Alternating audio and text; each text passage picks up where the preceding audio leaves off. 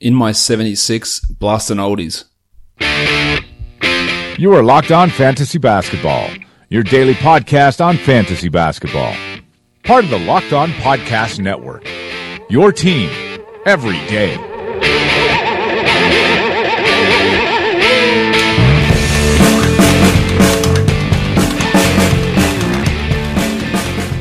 Hello and welcome to the Locked On Fantasy Basketball podcast brought to you by Basketball Monster. My name is Josh Lloyd and I am the lead fantasy analyst at basketballmonster.com. I'm the host of the Locked On NBA podcast as well. And you can find me on Twitter at redrock underscore bball. We're going to be previewing Friday's two game NBA slate in today's show and uh, some quick, uh, I guess, reaction to the David Fizdale hire in New York for the Knicks. So Michael Bolton, Let's get to it. To it. Quickly before we get onto that, just LeBron James on uh, on Thursday. Better play the drop. LeBron James. Just he's just, he's, it's just astonishing. It is astonishing that the Cavs go up two 0 over the Raptors. I know Raptors fans must be just absolutely beside themselves with uh, resignment, with uh, dread, with just uh, I don't know I don't even know the right word. I'm sure there's some big word that I could put in there that would fully encapsulate it, but I don't quite have it. LeBron was ludicrous. He re- continues to be ludicrous. It's unbelievable what we're seeing from him at this age with this many minutes on his body. It is, it is astonishing that he is just carrying teams and just saying, we will not lose pretty much. And it's happening. And yeah, he is, as I've said many times, he is definitely to me uh, top two greatest of all time and really, really close to me to say greatest of all time. In fact, I probably have him and Jordan pretty much equal at this point. Again, if you said either one of those, I wouldn't discourage you. I wouldn't, uh, I wouldn't disparage you for having that opinion. That, that's how close, uh, he was just, uh, out of control good today. It was, it was an astonishing thing to see. Yesterday we had news about Igor Kokoskov uh, signing to be the Phoenix Suns head coach. Another one of the coaching dominoes has dropped. This one in New York with David Fizdale, formerly of the Memphis Grizzlies, going to New York. Before I give my thoughts on that, and I do have some thoughts on it, uh, I'm going to take you to James Marcita, the host of the Locked On Knicks podcast with just a, a, quick reaction from him. You can find out more in-depth stuff there over at Locked On Knicks, but James has got a, a little bit here to, to provide some context and then, uh, and then I'll talk about my thoughts on the Fizdale hiring. What's up, everybody? This is James Marcita, host of Locked On Knicks, with the breaking news that the New York Knicks have hired David Fizdale to fill their head coaching vacancy. The Knicks conducted a thorough search that saw them interview 11 candidates with a wide range of experiences coming from a wide variety of backgrounds. It was in stark contrast to the coaching searches conducted by Phil Jackson, who interviewed a small number of people that he had personal relationships with. The new front office of President of Basketball Operations Steve Mills and General Manager Scott Perry sent a strong message via this coaching search that we weren't going to see the same old dysfunctional Knicks at work. Now, full disclosure, David Fizdale was not my first choice. I preferred former Atlanta Hawks coach Mike Budenholzer, but David Fizdale is by all accounts a well respected voice around the league and someone who clearly signals that the Knicks of 2018 are not the dysfunctional Knicks of yesteryear. He figures to modernize their offense, stress conditioning and fundamentals, and bring a championship mentality with him from his years as a Miami assistant. He's already been reported to be making plans to visit franchise cornerstone Kristaps Porzingis in Latvia, which is a welcome sign after he clashed with his previous superstar Marc Gasol in Memphis. It's a good start for a head coach that Knicks fans have every right to be excited for, and it was an excellent hire by the New York Knicks. I'm James Marcita, host of Locked On Knicks. All right, so that's James talking about the uh, hiring of David Fizdale in New York. Fizdale obviously was fired this season after not very many games, after he clashed with Marc Gasol and the team was struggling. And from all reports about Fizdale, as James alluded to, he's well respected around the league. Tons of respect from his time in Miami. Guys like you know, Dwyane Wade, LeBron James, you know, putting out huge you know, positive things about him. We see that all over the place from players. But, okay, he's got a good relationship with players. The reason he got fired is because he didn't have a good relationship with a player. So where do we add that in? Oh, I was critical of Fizdale at the time before he was fired for benching Gasol in that scenario with, you know, riding his bench unit and, and sitting Gasol for an entire fourth quarter while the team, before they were tanking, while they were still looking to be competitive. You know, I've, again, assistant coach, player development, all that stuff, you know, player relationships coming from the players, it all seems fine. But you can say whatever you want about NBA players. They aren't always the best judge of everything. These are the same group of players who picked Jahlil Okafor and Kris Dunn to be rookie of the year for the, uh, the previous two seasons. They get along well with Fizdale. They respect him a lot, but it doesn't necessarily mean that he is a great coach. I'm not saying he's a bad coach. Um, but nothing that I saw from him in Memphis would say this is a fantastic situation for the Knicks. And some of that's to do with personnel that was there. They were the 28th team in pace during uh, the 16-17 season, seventh in defense, 19 in offense. And some of that is a carryover from the, the previous you know, Lionel Hollins and, and Dave Joerger days, no doubt. But I didn't see massive amounts from, from, uh, from Fizdale to say that this is an excellent hire. I think Budenholzer would have been the better choice, but I don't think Budenholzer wanted to go there. I think he is firmly looking at that Milwaukee Bucks job, and I'm almost certain that he is going to get that position. But Fizdale is a clear, clear, um, probably top pick of the guys remaining. I'd even, I'd have him a similar level to Clifford. I have issues with guys who are old school coaches, as I've mentioned before on this podcast and the way that they, you know, hamper their team. Mark Jackson, yeah, cool. No worries. Uh, Kenny Smith, another guy that was interviewed. No worries at all. Um, yeah, so Fizdale clearly a better option and it's absolutely worth giving him a go. But to me, it's not a 100%. This is absolutely going to do everything. It's going to change the fortunes of this team and everything's going to be rosy and he's a great coach. I give him the uh, chance to be that. I didn't really have too many like rotational or, or, or, queries about what he did during his time in Memphis. I just didn't think that he was necessarily great, and I didn't like the the Gasol situation, the way that all that went down. Which I'm sure there's blame there from Gasol and from Fizdale and from the organization. And Memphis is far from the most stable organization, but it, neither New York. But we're going to be, it's going to be interesting to see how all of that goes, uh, with him there. Yeah, he, did some marvelous stuff in the playoffs with this Grizzlies team that was, uh, really limited at, at, times and getting players to play hard. And, and, that's going to be a key thing. But let's see how he goes with player development with young guys like Frankie Ntilikina with their draft pick this year, with a returning, uh, Kristaps Porzingis, with whoever else they've got or whoever ends up on that roster, I think we'll have more uh, cohesive units, more cogent thinking in terms of getting right players in right situations. I feel more confident with that than I did with Jeff Hornacek, but it still remains to be seen. But they've got a coach. It's uh, one of the better options out there. Can't really fault it, but we'll see how it all pans out. So David Fizdale is now in New York as the new coach of the New York Knicks. So congratulations to Fizz. Congratulations to Knicks fans. And let's see if something positive can finally happen in New York after a very, very long uh, period of mediocrity. Let's now turn ourselves to the action for Friday. We will start uh, Friday's action by by looking at the first game. Again, one of those weird games, much like our Thursday's games, where there's two games from the same conference. The first game is the Golden State Warriors traveling to New Orleans to take on the Pelicans. Steph Curry is back quite clearly. He came off the bench in a nonsense move in game two while Nick Young started. Curry will start game three. His minutes will push over 30 and that should mean that Young is out of the rotation entirely.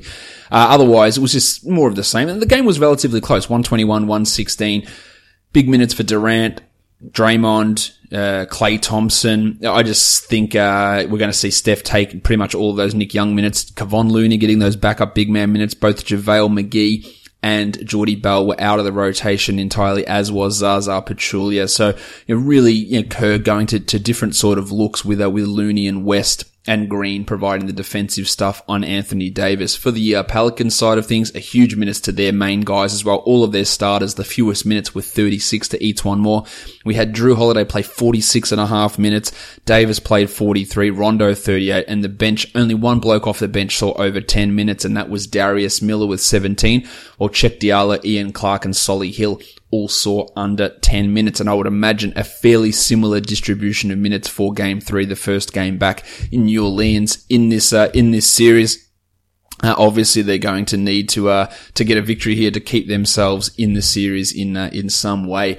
The Warriors are favored by three and a half in this game, and the total is an absolute monster, two hundred and thirty point five points. To me, this is the game where the, the value lies on FanDuel. This is the one that you should be looking to stack, I think, um, when, we look at that and, and on DraftKings as well. But we'll start off with FanDuel. Rondo is at 7,500. Um, given how much he played in game two, and I had concerns about Rondo in this series about how many minutes could he get played off the floor. But given the fact that Gentry just doesn't have enough faith in these backup guys, then Rondo at 7,500, I think he's a decently strong guy to have a look at there. 56 in game two. No, no worries with really getting on with him. While Steph's at 9,700, a significant price rise. And that does make him probably not a, a 100% cash sort of a guy. There are other guys like Klay or Durant or Davis that and, and Draymond even that I'd probably prefer in cash over Steph on but he's still obviously quite a solid player. Uh, or quite quite a solid option, especially for tournaments. Shawnee Livingston, Ian Clark, your other point guards. Clarko's at twenty five hundred bucks, but he had two points in game two, so I'm not sure that we need to get too interested there. Jrue Holiday's up to nine thousand dollars as a shooting guard. Exceeded it in game two, had 50 points in those 47 minutes, but that's that's a big big number 9000 and I'm I'm not looking at that as one of my cash you know, must go ahead guys but it's he's still got that ability to do it. We saw it all through the Portland series. Didn't do it in game 1 of this series but obviously backed it up in game 2 with a shit ton of minutes. As for Klay his shot was nowhere to be found in game 2 that should change. He's at 6700 and you'd expect at least a 30 point floor for Klay here and that makes him a fairly strong guy at 6700 with your small forwards, E'Twaun Moore's at 4,500. Shitloads of minutes, just no production from Moore. If you're going to be looking at him, it has to be for tournaments, but he played 36 minutes and had 20 points in game two. He's averaging just 19 over the last five playoff contests. It's just not enough. Um, and I'm not even sure his upside's really that high. Iguodala at 4600. I would much rather take Andre than E'Twaun. Only 100 bucks more. Iguodala had 38 in game two. He looks so much more spry. He's going up for dunks. He's doing lots of different things that we haven't seen from him since uh, probably last playoffs. So I think he's fine to go. Well, Durant at 10-6 almost would be the number one high price guy that I'm looking to bang in in a cash lineup. That price is sexy. The matchup is good. Um, the ability for him to get 50 feels like you can write that in, in, uh, in the most permanent marker that you can find. Solly Hill's at 2500, Darius Miller's at 35. Eh, if I'm going to use one of them, it's Miller, but probably not going to look at either of those. Nick Mirotic is at 7, 7200, big minutes for Miro again in game two. 7200 is not a bad price. I think that's actually got some cash value in it. Um, if I had to lean one way, I would say tournaments, but I think that Mirotic has something to offer there. Well, Davis at 12-9 you feel good he's getting 60. Like that's, that's a pretty nice play there. And Draymond, uh, at 9,000 has been absolutely crushing it, averaging 51 over the last five contests. I love Draymond. I love the Draymond Durant cash combo, assuming you can get some of those other cheap guys in to fit around. Kevon Looney could be one of those cheap players. 3,600 for Kevon, had 22 in game two. He's getting you around 19 over or 19 and a half over the last three games, and that's fine at 3,600. He could be one of those guys that you could fit into your lineup to get some of those higher priced players in. Davo West's at 43. I would give Looney at 3,600 every day over West. And Cheick Diallo's at 2,000. It's interesting He's just not going to play enough, so I think we have to leave that alone. For the centers, there is absolutely no center that you want from this game at all. You have to be getting centers uh, out of the other game. I think the only really center eligible player here is JaVale McGee, and he didn't even play in game two, so that could make it uh, could make it a little bit difficult to uh, to get that happening. On DraftKings, um, Rondo at 73, E'Twaun Moore at 41. I think Moore at 41 is a little bit more appealing, especially with the three point bonuses you get on DraftKings, but it's still not super interesting. Rondo's fine. 76 for Jrue Holiday. I love that. That is as smashable as it gets. Klay's at 59. Love it. Mirotic at 62. Love it. Tone Davis, 10-7, Durant 9-3, Steph 8-7, Draymond 8-2. These prices are stupid low on DraftKings, so the scoring is going to be very high. Now, out of that group of guys, all of those players are cash players. Who is the number one? I think Durant at 9-3. It's really hard to go past him there. And 10-7 for Davis. They are two absolute standout picks to me uh, on the DraftKings settings. Iguodala at 45 doesn't have the same appeal as he does on FanDuel, especially with so many other appealing options. And Looney at 34 in a similar boat to how he looks over on FanDuel. For Yahoo, um, I, I, think E'Twaun Moore at 1400, given the way the other salaries structure up, is an interesting tournament guy. I don't like him as much on the other sites, but I like him more on Yahoo. Minimum uh, salary for Kevon Looney strong. Iguodala, Klay, Rondo, Draymond, Jrue, and Davis. There, they're a real bunch of guys that throw. Of course, they're a bunch of guys, but they're a bunch of guys I like for cash. I'm less in on Durant uh, and Mirotic and Curry on Yahoo than I am on the other sites. I think Davis is probably the one you want to spend up for. But if you don't have that 58 bucks that Davis costs, the 48 for, uh, for Kev Durant is probably the direction that I would go there over on, uh, good old Yahoo DFS. Let's flip it over now to game three of the Rockets and the Jazz series, the Utah Jazz getting a stunning victory in game two. They were up huge in the first half. The Rockets came back, took the lead, and the Jazz steadied and got the victory in the end. Um, Dante Exum was excellent in this game. Look, an absolutely massive dunk to end the, uh, pretty much end the game.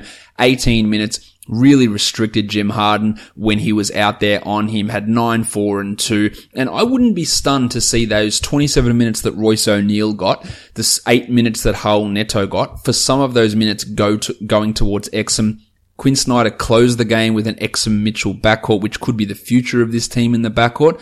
So while I don't think there'll necessarily be a starting lineup change with Rubio out again, if Exum moved in for Royce O'Neale, I wouldn't be completely stunned. He was really, really strong on Harden. I say he was strong. Harden still played well, but it was mainly the times when Harden, when Exum was off that Harden really got going. Jingle and Joe was sensational. 27 points with seven triples on 77% shooting. In fact, the Jazz shot 47% from three in this game, a number which is absolutely bound to go down, but still obviously big numbers. Alec Burks also stepping up in uh, in place of Rick Rubio, 17 points with six assists, and he has been great. Well, Derrick Favors is finding it hard to stay on the court against this Houston team. Only 21 minutes with zero fouls because Jae is playing well, and these other guys like Burks and Exum and O'Neale are filling in those gaps against this uh, the the way the Rockets Rockets play.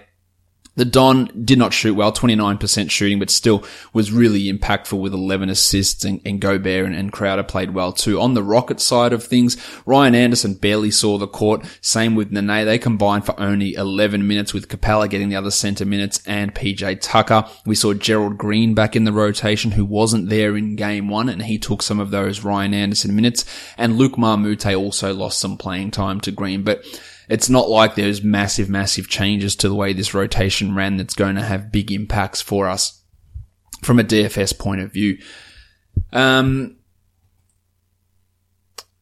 three, they had three guys go over 20 points in this game. The Rockets, Harden, Capela, and, uh, and Chrissy Paul. Let's look at it from DFS now. The Rockets are favored by four back in Utah. The total is 207 points. Point guards, we're looking at Chrissy Paul at 8,800. Didn't have the best game in game two. Still had 41 points though. I think 8,800's high to use him in cash, but he could very easily be a 50 point guy. So that makes him a tournament guy. And the guy who I would have a look at is Exum. And that's mainly because he comes in at 3,000. He had 16 points in those 18 minutes that he played. As I said, I think there's a chance that he pushes up to 20, 21, 22 minutes. And at $3,000, he could get you 17 or 18 points. And by then, that's the value already made up. So he is an interesting sort of option here, far from having a sky high ceiling, but getting some of these other players in with some of the high prices on FanDuel, Exum could be one of those guys that works for you. Uh, Raul Neto's at 2000. I wouldn't be going that direction.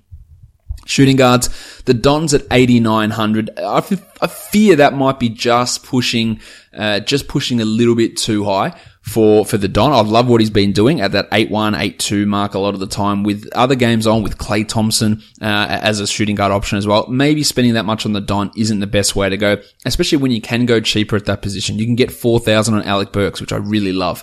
12-5 for Jimmy Harden, another strong high price guy that you can throw in. Eric Gordon at 5,000. I'd probably take the 5,000 on Gordo, enabling me to have these other players like Durant, like Draymond in my lineups as my high price guys over the Don.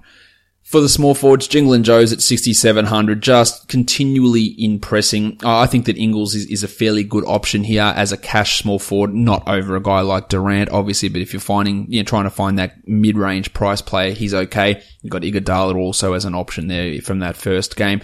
And then you've got Trevor Ariza at 4,500 who's doing jack shit. Royce O'Neale, PJ Tucker, and Gerald Green, I wouldn't be getting interested in either of those guys. O'Neale would be good if he was a $3,000 guy, but he's up to 5,200, so that's a, that's a fade.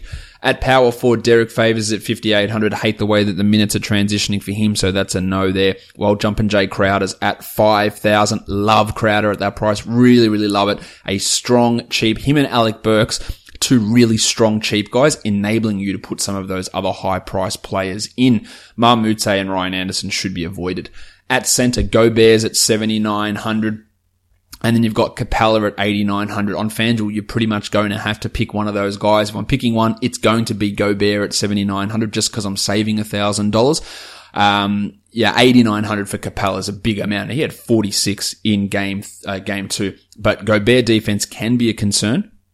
We've seen it many times and I'll save that thousand bucks and I'll spend it in another position. That's the way that I would prefer to go uh, with uh, with Rudy Gobert, Clint Capela. That's pretty much the uh, that's pretty much the way that you need to uh, need to look at it because you're not getting a center from that first game.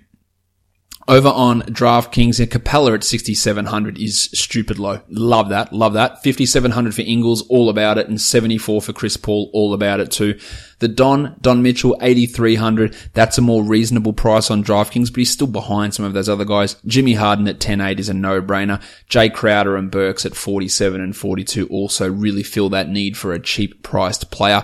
Uh, Royce O'Neale, this is the sort of price I'm talking about. 3,500 for Royce. If they say he's going to start, that could be a tournament guy. We've seen him have a couple of big games during the season. A 38 pointer was his highest scoring game and 38 points at 3,500 and that came when he was in a starting role. He could very easily do that again. So that would be a tournament sort of a, sort of an option for Royce O'Neale on Yahoo. Uh, O'Neale minimum salary and PJ Tucker minimum salary are two interesting guys. In fact, Tucker at minimum on Yahoo, I think is, that's a really strong cash play. I like Ingles and I love Burks at 12 bucks, both for cash over there as well. Same as the Don, Jae Crowder and Jim Harden. I think they all have really strong cash appeal, whereas Paul Exum, uh, and O'Neale and Clint Capela are more tournament guys that you want to look at over on Yahoo. Guys, that brings us to the end of another podcast. If you are listening on Apple Podcasts, you know the story. Five star rating and a review. That's a great way of helping out. And make sure you're supporting the podcast, or if you want to, at patreon.com slash redrock underscore bball. Access to the Red Rock Dynasty Leagues, Red Rock Listener Leagues, the Slack channel, and my 2018 NBA fantasy statistical projections. The early edition of those is out over there, which you can check out. Find this podcast on Google Play, TuneIn, Stitcher, Spotify, and on YouTube. Give it a thumbs up, give it a subscribe, leave a comment on YouTube as well. And we are done here, guys. Thank you so much for listening, everyone. See ya.